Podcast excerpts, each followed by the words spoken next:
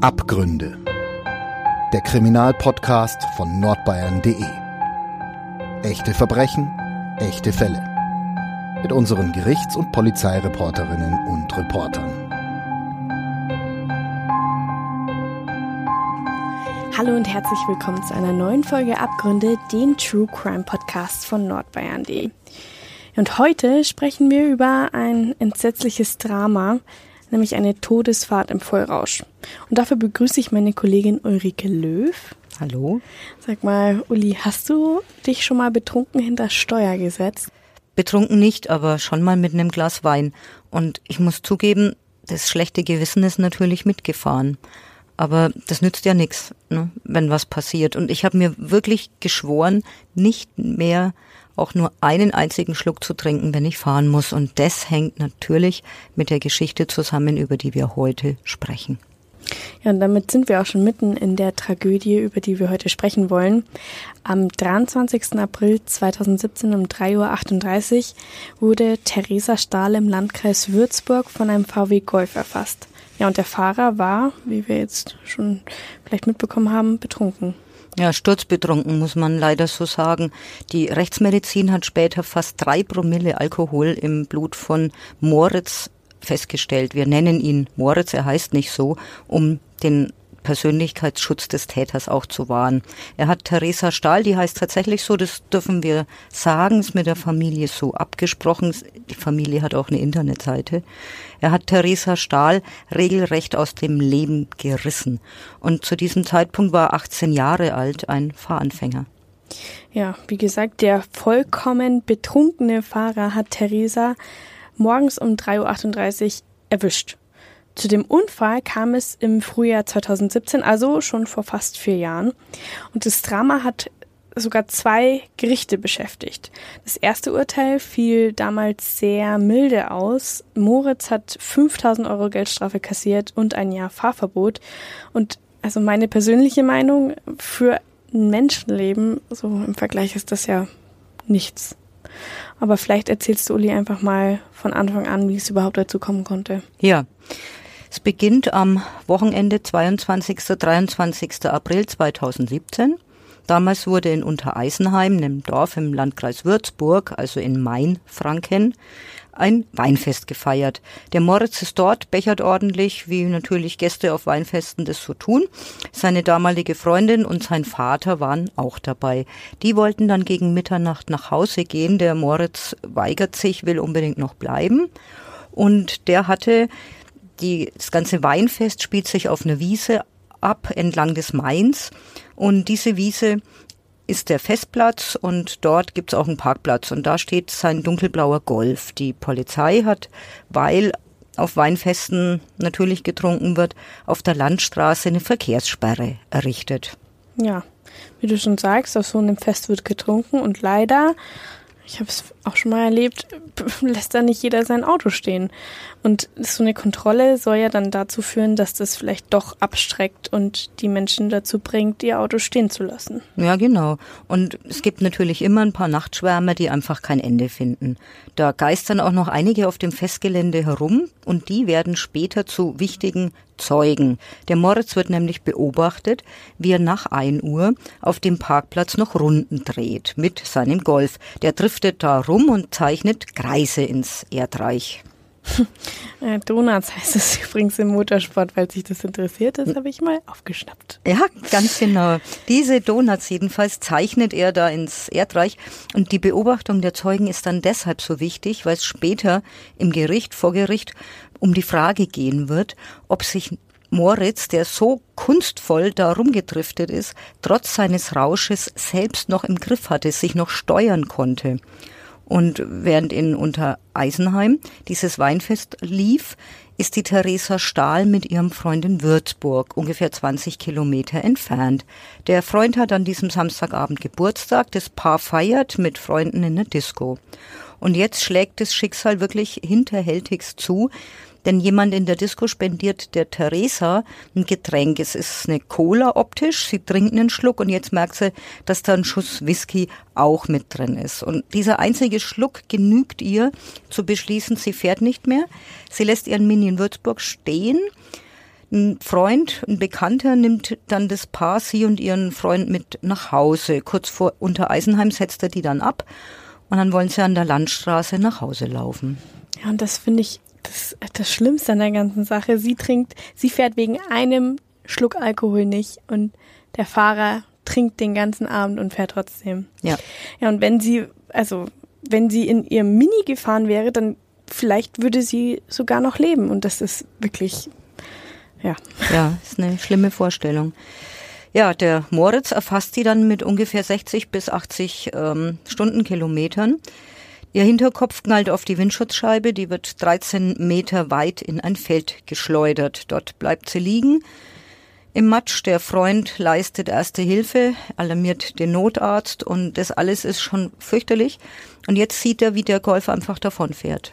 Der Knall, der Aufprall muss übrigens wirklich enorm gewesen sein, weil die Windschutzscheibe vollkommen zersplittert ist. Der Rechtsanwalt Philipp Schulz-Merkel, er hat die Familie als Nebenklageanwalt vertreten, hat in seinem Plädoyer vor Gericht von einem Mahnmal gesprochen. Der Moritz fährt ja weiter und sieht diese zersplitterte Windschutzscheibe.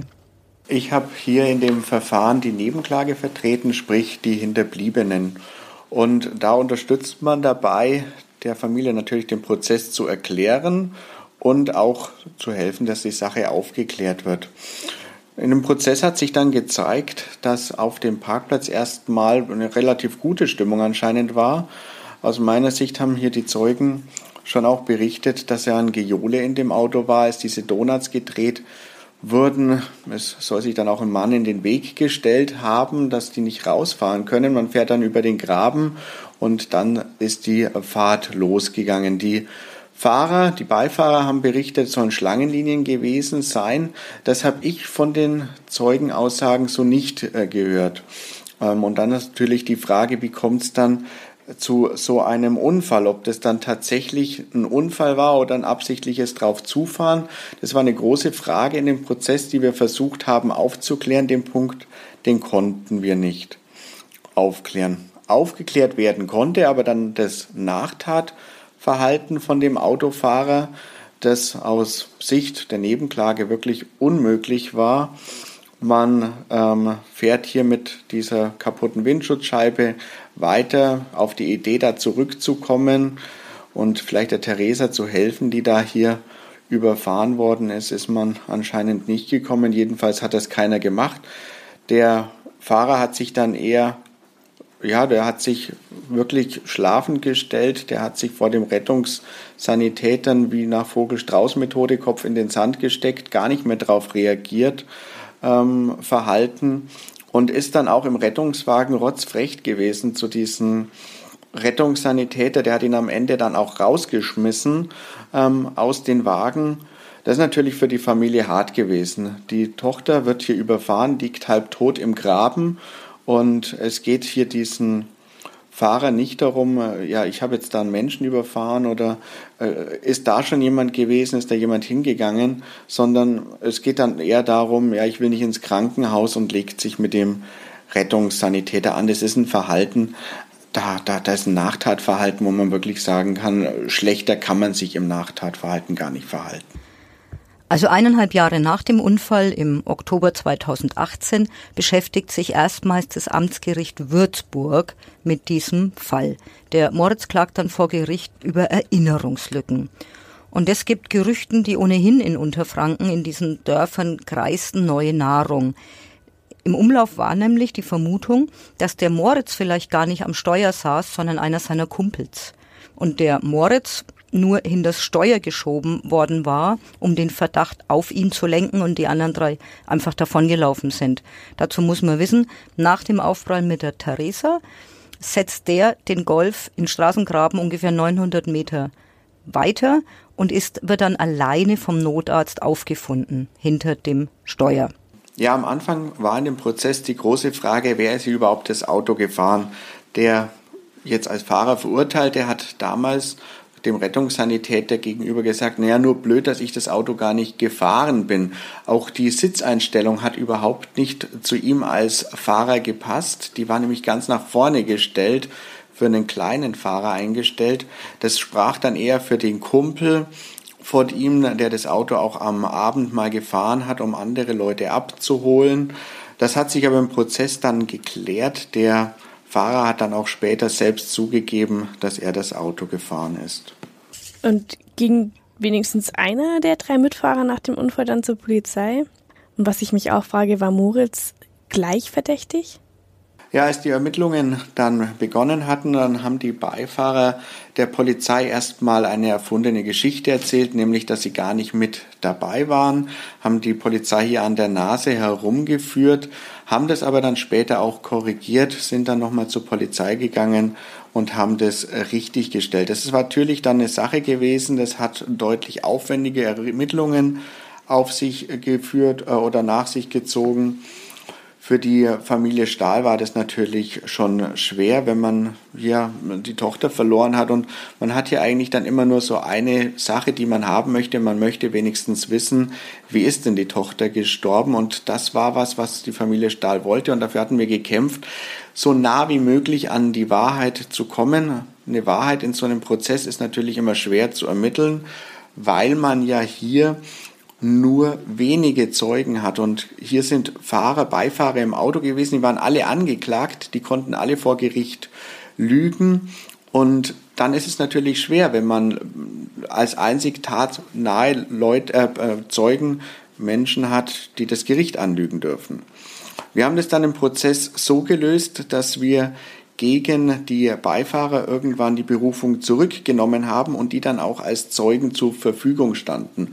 Und durch diesen Trick hatten wir dann die Möglichkeit, dass die aussagen mussten und dann durften sie nicht mehr anders als im vorigen Zustand, wo sie lügen durften, dann mussten sie die Wahrheit sagen. Das haben sie dann auch gemacht. Die haben dann auch ausgesagt, Allerdings kamen dann schon einige Erinnerungslücken und genau immer an dem Punkt, wo es relevant war, also genau bei dem ähm, bei der Kollision auch mit der Theresa, da waren dann die größten Lücken da und damit konnten wir auch nicht alles aufklären, aber wir sind hier schon recht nah rangekommen. Das Gericht war hier wirklich sehr bemüht, hat viel Zeit sich genommen und hat viele, viele Zeugen hier vernommen, die man nicht unbedingt hätte vernehmen müssen. Aber dadurch war es für die Familie jetzt auch gut. Die Familie hat jetzt auch aufgeklärt bekommen, was man aufklären kann und kann jetzt auch mit der Trauerarbeit endlich beginnen.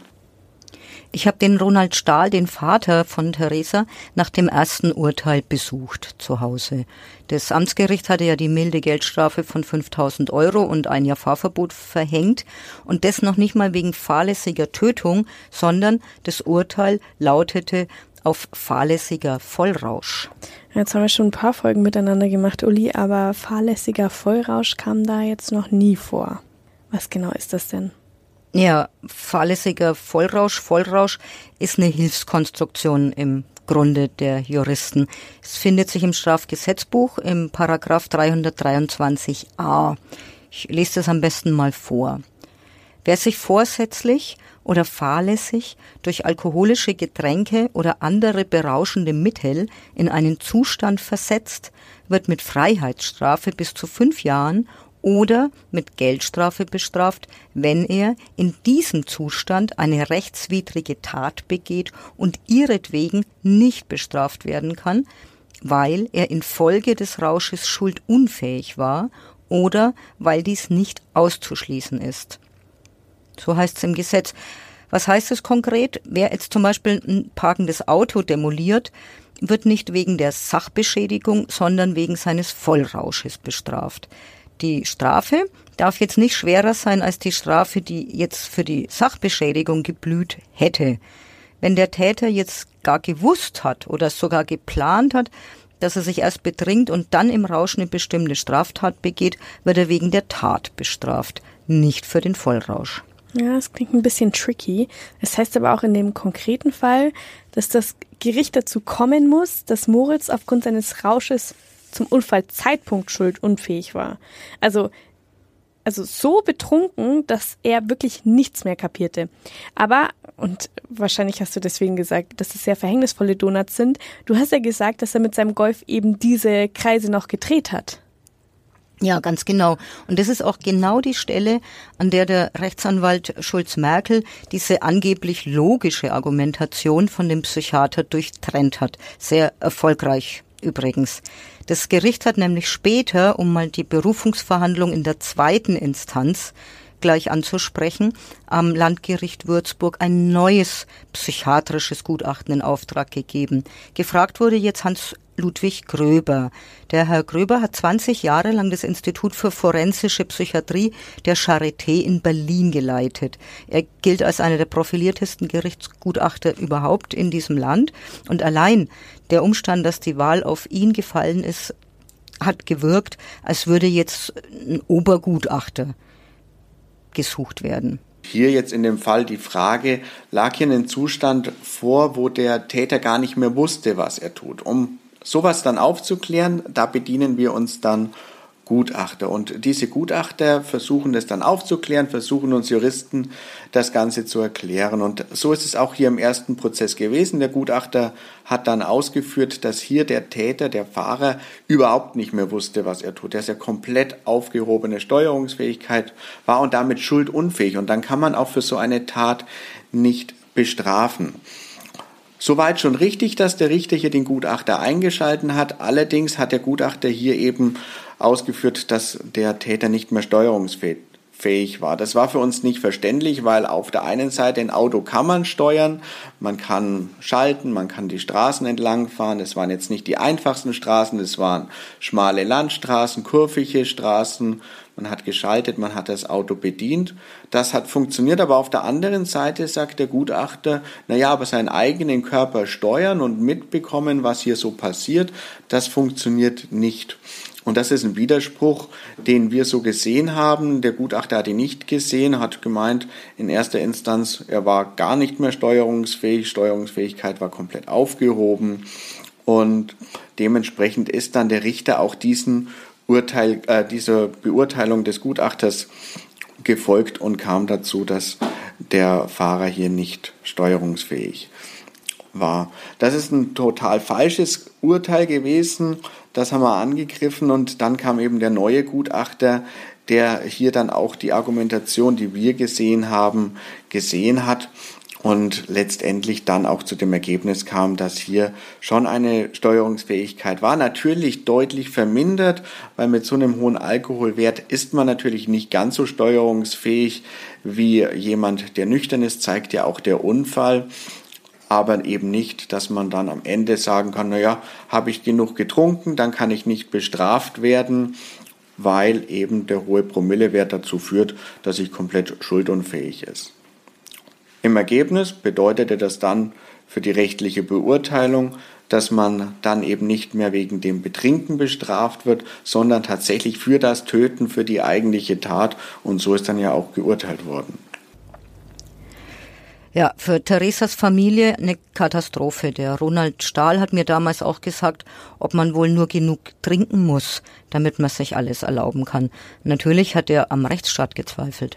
Der Richter aus erster Instanz hat in seiner Urteilsbegründung dann schon gesagt, dass es schwer ist, so ein Urteil zu sprechen und dass man wahrscheinlich ein paar Semester Jura studiert haben muss, damit man so ein Urteil auch versteht. Dem Herrn Stahl gegenüber hat er auch gemeint, dass es ihm schwerfällt, ihm in die Augen äh, zu gucken.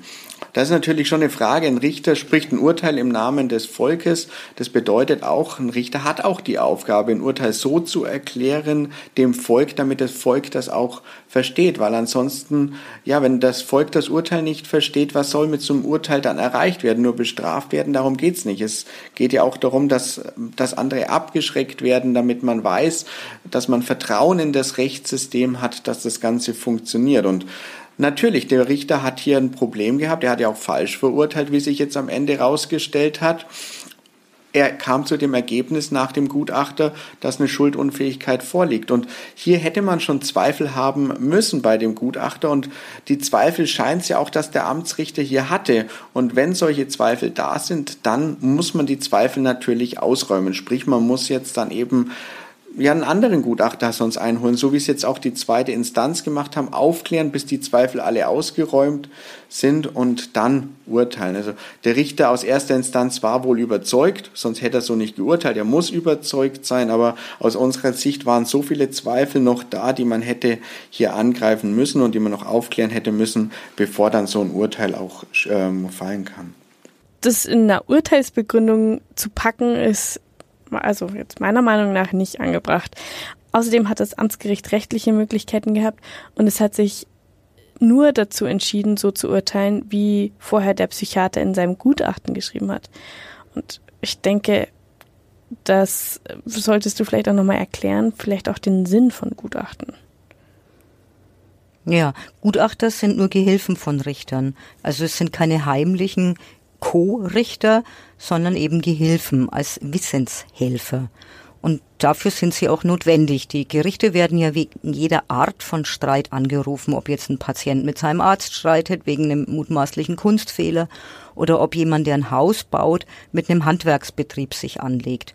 Aber über den Inhalt über den Streitgegenstand, also Pfusch am Bau oder ärztliche Fehler, können Richter im Grunde ja gar nicht entscheiden, weil sie sind schließlich Juristen und nicht Mediziner und auch nicht Schreiner.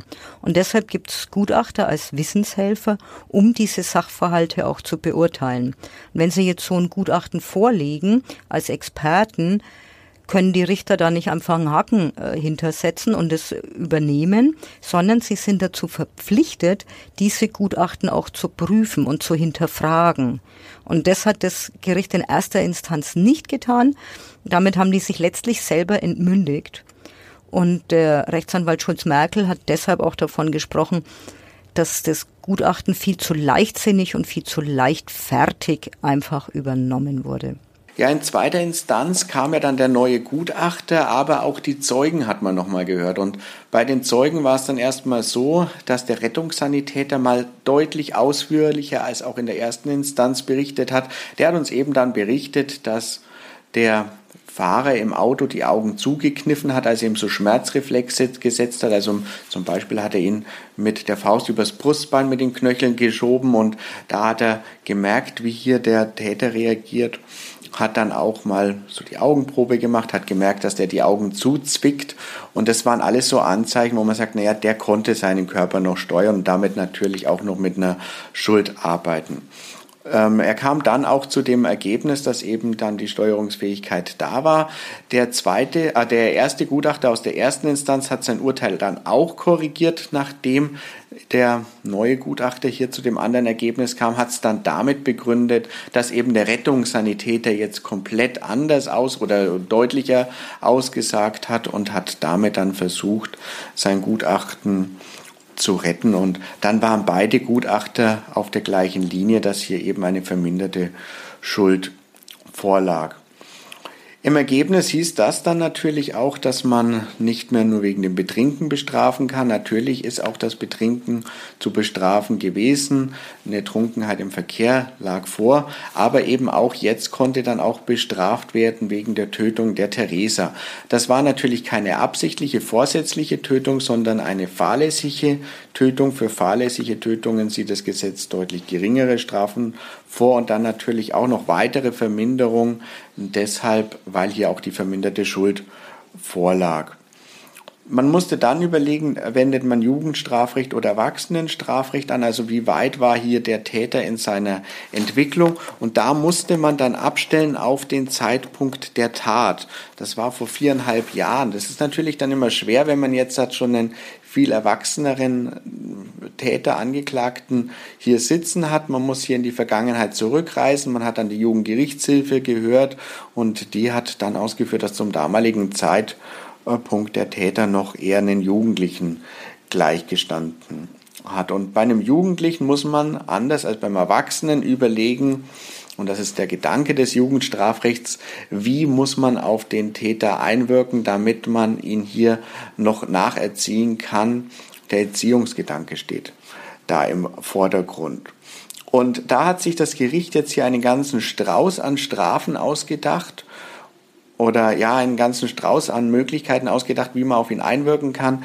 Es hat natürlich erstmal eine Jugendstrafe ausgesprochen wegen der Schwere der Schuld, die hier der Täter auf sich geladen hat und hat aber daneben auch andere Punkte sich aus äh, überlegt, wie beispielsweise dass der Täter jetzt abstinent leben muss, keinen Alkohol mehr trinken darf, das muss er auch nachweisen, hat einen Bewährungshelfer an die Hand bekommen muss jetzt auch arbeiten, muss sich einen Job suchen.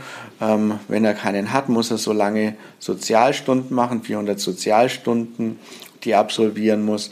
Dann auch mit der Psyche muss er arbeiten. Er muss jetzt so eine stationäre Therapie ähm, sich besorgen, wo er sich auch über sein Alkoholproblem therapieren kann. Und das waren so viele Punkte, die der Richter sich hier jetzt hat ausgedacht hat und die sicherlich dazu helfen, auf diesen äh, Täter einzuwirken und äh, die Sache dann dadurch sicherlich besser verarbeiten kann als mit diesen 5000 Euro aus erster Instanz. Da hatte ich dann auch dem Richter gegenüber gesagt, naja, die 5000 Euro, spätestens dann, wenn die bezahlt sind, dann ist die Sache dann auch für den Täter erledigt und ob er dann daraus was gelernt hat, ist dann die nächste Frage. Fassen wir mal zusammen. Ein Gericht muss nicht nur versuchen, die Wahrheit zu rekonstruieren, das geschieht mit Hilfe von Zeugen und mit Hilfe von Gutachten zum Beispiel, sondern es muss im Urteil auch eine angemessene Strafe aussprechen. Denn nur so kann der Rechtsfriede wiederhergestellt werden. Und dabei geht es nicht nur darum, dass die Hinterbliebenen sich gerecht behandelt fühlen. Es geht auch tatsächlich darum, dem Täter sowas wie Sühne überhaupt zu ermöglichen. Und das ging in erster Instanz gründlich schief. Der Moritz hat beispielsweise auch noch zwei ernsthafte Suizidversuche unternommen. Und man muss einfach sagen, es ging deshalb schief, weil das Gutachten so leichtfertig übernommen worden ist. Und jetzt lautet die Frage, die sich anschließt, gelingt es jetzt in zweiter Instanz? Hm, ja, die Frage stelle ich mir auch. Denn die Berufungsverhandlung hatte ja im Spätsommer 2020 gerade angefangen. Da platzte eine Bombe, also im übertragenen Sinne. Plötzlich stand der Verdacht nämlich im Raum, dass Theresa Stahl sogar ermordet wurde. Und angeblich hatte der Beifahrer Thomas den Fahrer angestachelt, die Fußgängerin Theresa Stahl gezielt ins Visier zu nehmen. Und fahr sie um oder überfahr sie soll er da ähm, angeblich ja, im Spaß gesagt haben. Ja, genau. Und das ist eine Horrorgeschichte, die angeblich ein halbes Jahr nach dieser Todesfahrt die Runde gemacht hat. Der Thomas, der Beifahrer, also er heißt natürlich in Wirklichkeit auch nicht Thomas, feiert seinen Geburtstag und dort soll der auf seiner eigenen Geburtstagsparty damit regelrecht geprahlt haben, dass er den Moritz angestachelt hat mit Farsi um oder über Farsi. Und eine Modestudentin, die war selber nicht auf der Feier, das ist wichtig, ähm, hat von diesem Tratsch gehört, der auf der Feier eben angeblich äh, besprochen wurde und ging zur Polizei. Die hatte übrigens ein ziemlich krasses Motiv. Die hat nämlich die Geschichte über zwei Ecken gehört und wusste, dass der Moritz angeklagt ist der fahrlässigen Tötung und denkt dann, ich will dem Moritz eigentlich helfen und zur Wahrheitsfindung beitragen und erzähl mal diese Geschichte der Polizei. Und tatsächlich wird dann daraus ein Mordverdacht. Also geholfen hat ihm das natürlich nicht. Das Landgericht hat die Hauptverhandlung dann erstmal ausgesetzt und die Polizei hat weiter ermittelt. Der Moritz und der Beifahrer, der Thomas, die landen jetzt erstmal in U-Haft, also Verdacht Tod, äh, Mord und Verdacht Anstiftung zum Mord. Und natürlich war der Ronald Stahl, der Vater von der Theresa, total entsetzt. Er hat sich einfach nur gewünscht, noch viel, viel mehr als vorher, dass jetzt endlich mal einer von den jungen Männern, von den Vieren, die im Golf saßen, endlich auspacken würde. Und deshalb war die ganz große Frage, die als dieser Berufungsprozess am Landgericht begonnen hat, ob es diese Aufforderung des Beifahrers gab, die Theresa Stahl gezielt umzufahren. Und das Landgericht hat sich dann davon überzeugt, dass es nicht so gewesen ist. Wir haben dann in der im Prozess diesen Kumpel gehört, der hat es aber so nicht bestätigt. Der hat hier aber ziemlich rumgeeiert. Das Ganze war eine Aussage, der man vorne und hinten nicht glauben konnte. Das hat dann auch so geendet, dass ich einen Strafantrag wegen Falschaussage gegen ihn gestellt habe in der Verhandlung. Der Staatsanwalt hat ihm dann auch gleich sein Handy abgenommen, ähm, das dann derzeit noch ausgewertet wird. Da läuft jetzt auch ein Verfahren wegen Falschaussage. Aber die Aussage war eben so, nee, das habe ich nicht gehört.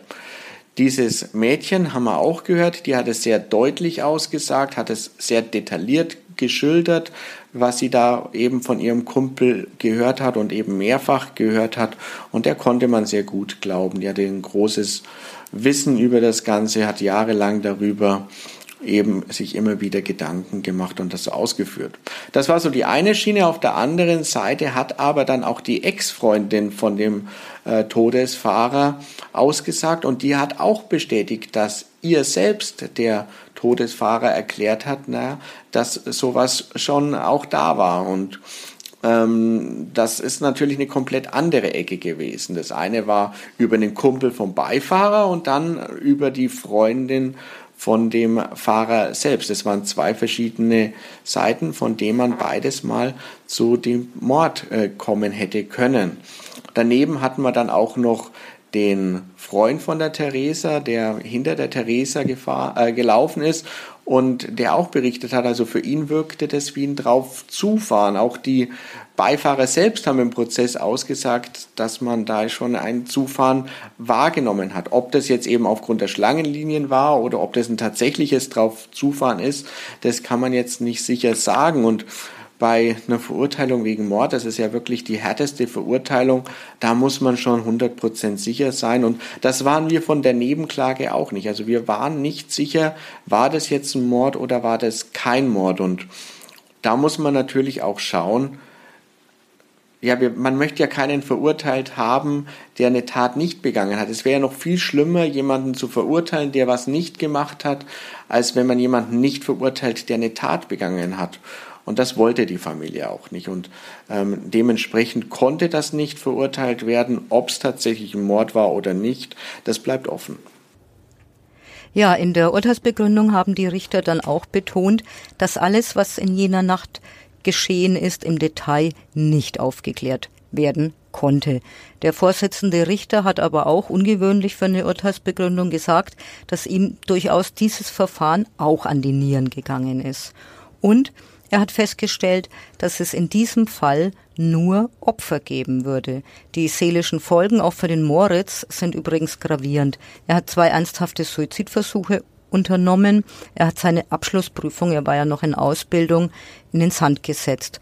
Und als er unter Mordverdacht zeitweise stand, kann man sich vorstellen, wie sein Leben einem wirklich einem Spießrutenlauf glich. Und am Ende der Verhandlung im Oktober 21, also jetzt erst, hat er sich das erste Mal bei der Familie Stahl entschuldigt. Überraschend war allerdings, dass der Richter aus erster Instanz plötzlich auch als Opfer bezeichnet worden ist von seinen Richterkollegen, nämlich weil er angesichts seines milden Urteilsspruches Prügel einstecken musste, und zwar verbaler Art, und das nicht nur von der Presse oder in den sozialen Medien, sondern angeblich auch in seinem Privatleben. Also angeblich wechselten Leute, wenn sie den auf der Straße laufen sahen, die Straßenseite und solche Dinge. Ich sehe das ehrlich gesagt nicht so. Es ist die Aufgabe von Medien und von Journalisten zu berichten. Und im Kern trifft die heftige Kritik ja durchaus zu. Also man kann sich den Ton, der auf sozialen Medien herrscht, lebhaft vorstellen. Wir alle kennen Facebook. Der Ton ist wahrscheinlich wirklich zu hinterfragen, aber grundsätzlich, das ist ja kein spezielles Problem, das hier erstmalig auftaucht. Aber das Urteil wurde, das ist mal Fakt, in der Berufung korrigiert. Und Fakt ist auch, dass alles, was die Berufungsinstanz unternommen hat, bereits das Amtsgericht hätte unternehmen können. Und man kommt der Wahrheit nur nahe. Man kann nur annähernd rekonstruieren, was geschah, wenn das Gericht eben nicht in einem Hauruckverfahren durch eine Beweisaufnahme galoppiert, sondern sich Zeit nimmt, so viele Zeugen wie möglich hört und Gutachten eben auch hinterfragt. Also natürlich nicht schön, wenn ein Richter dann das, was er in der Arbeit macht, dann privat auch noch büßen muss. Das ist was, was keiner möchte und dafür ist es natürlich auch nicht gedacht. Aber natürlich ist auch gut hier gewesen, dass die Medien hier viel berichtet hatten über das Verfahren, weil ja, man muss es verstehen und man muss auch verstehen, dass wenn man Alkohol getrunken hat, nicht sich ans Steuer setzen darf. Und wenn dann am Ende das so wirkt in der Öffentlichkeit, naja, man, man muss genug getrunken haben, man muss einen Promillewert von drei Promille haben, dann werde ich für solche Sachen nicht mehr bestraft. Dann kriegt es vielleicht noch mal ein paar tausend Euro, die ich dann zahlen muss. Aber ich brauche nicht mehr große Angst haben. Und das darf nicht sein. Also wenn jemand Alkohol getrunken hat, dann muss er die Angst haben, dass wenn dann was passiert und die Wahrscheinlichkeit, dass was passiert, ist ja dann auch deutlich höher. Da muss er die Angst haben, dass er dann auch für so eine Tat bestraft wird. Also wenn er dann irgendeinen Fahrfehler macht, dass er dann halt genauso bestraft wird oder sogar vielleicht noch härter bestraft wird, wenn der Alkohol mit im Spiel war. Und das war schon gut, dass hier die Presse gut berichtet hat, weil dadurch konnte das aufgeklärt werden und dadurch konnte das alles auch erklärt werden. Und äh, das hat die Familie Stahl ja auch hier gemacht. Die hat dann auch ja diese Initiative ins Leben gerufen, um hier einfach eine Aufklärung zu betreiben, damit man auch versteht, wie eben das Urteil zu verstehen ist. Und jetzt ist ja auch ein Urteil gesprochen worden, was man verstehen kann und was aus meiner Sicht auch die rechtliche Sache oder den, den Sachverhalt auch richtig würdigt und jetzt auch den Täter so bestraft, dass man hier auch ja, das eigentliche Problem angehen kann. Ja, die Familie Stahl hat übrigens eine Aufkleberaktion ins Leben gerufen gegen Alkohol am Steuer, steht auf den Aufklebern. Und zu sehen ist ein Pfeil, Theresa trug nämlich immer, Theresa trug nämlich einen Pfeil als kleines Tattoo auf ihrer linken Ferse. Und immer nach vorne schauen soll das heißen. Das war wohl ihr Lebensmotto. Der Pfeil ist dafür das Symbol. Und ja, unter diesem Titel gegen Alkohol am Steuer findet ihr übrigens auch eine Internetseite der Familie Stahl. Und ich kann jetzt nach dieser Folge ganz gut verstehen, weshalb du am Anfang gesagt hast, dass der, der Fall ziemlich nahe ging, ähnlich wie dem Richter. Das ist auf jeden Fall tragisch, wenn man das mal so alles im Verlauf hört. Trotzdem vielen Dank, dass du uns die Folge mitgebracht hast, den Fall mitgebracht hast. Ja, sehr gerne und vielen Dank natürlich fürs Zuhören. Genau, vielen Dank auch von mir fürs Zuhören. Wir hören uns dann in zwei Wochen wieder. Bis dahin. Tschüss. Tschüss. Mehr bei uns im Netz auf nordbayern.de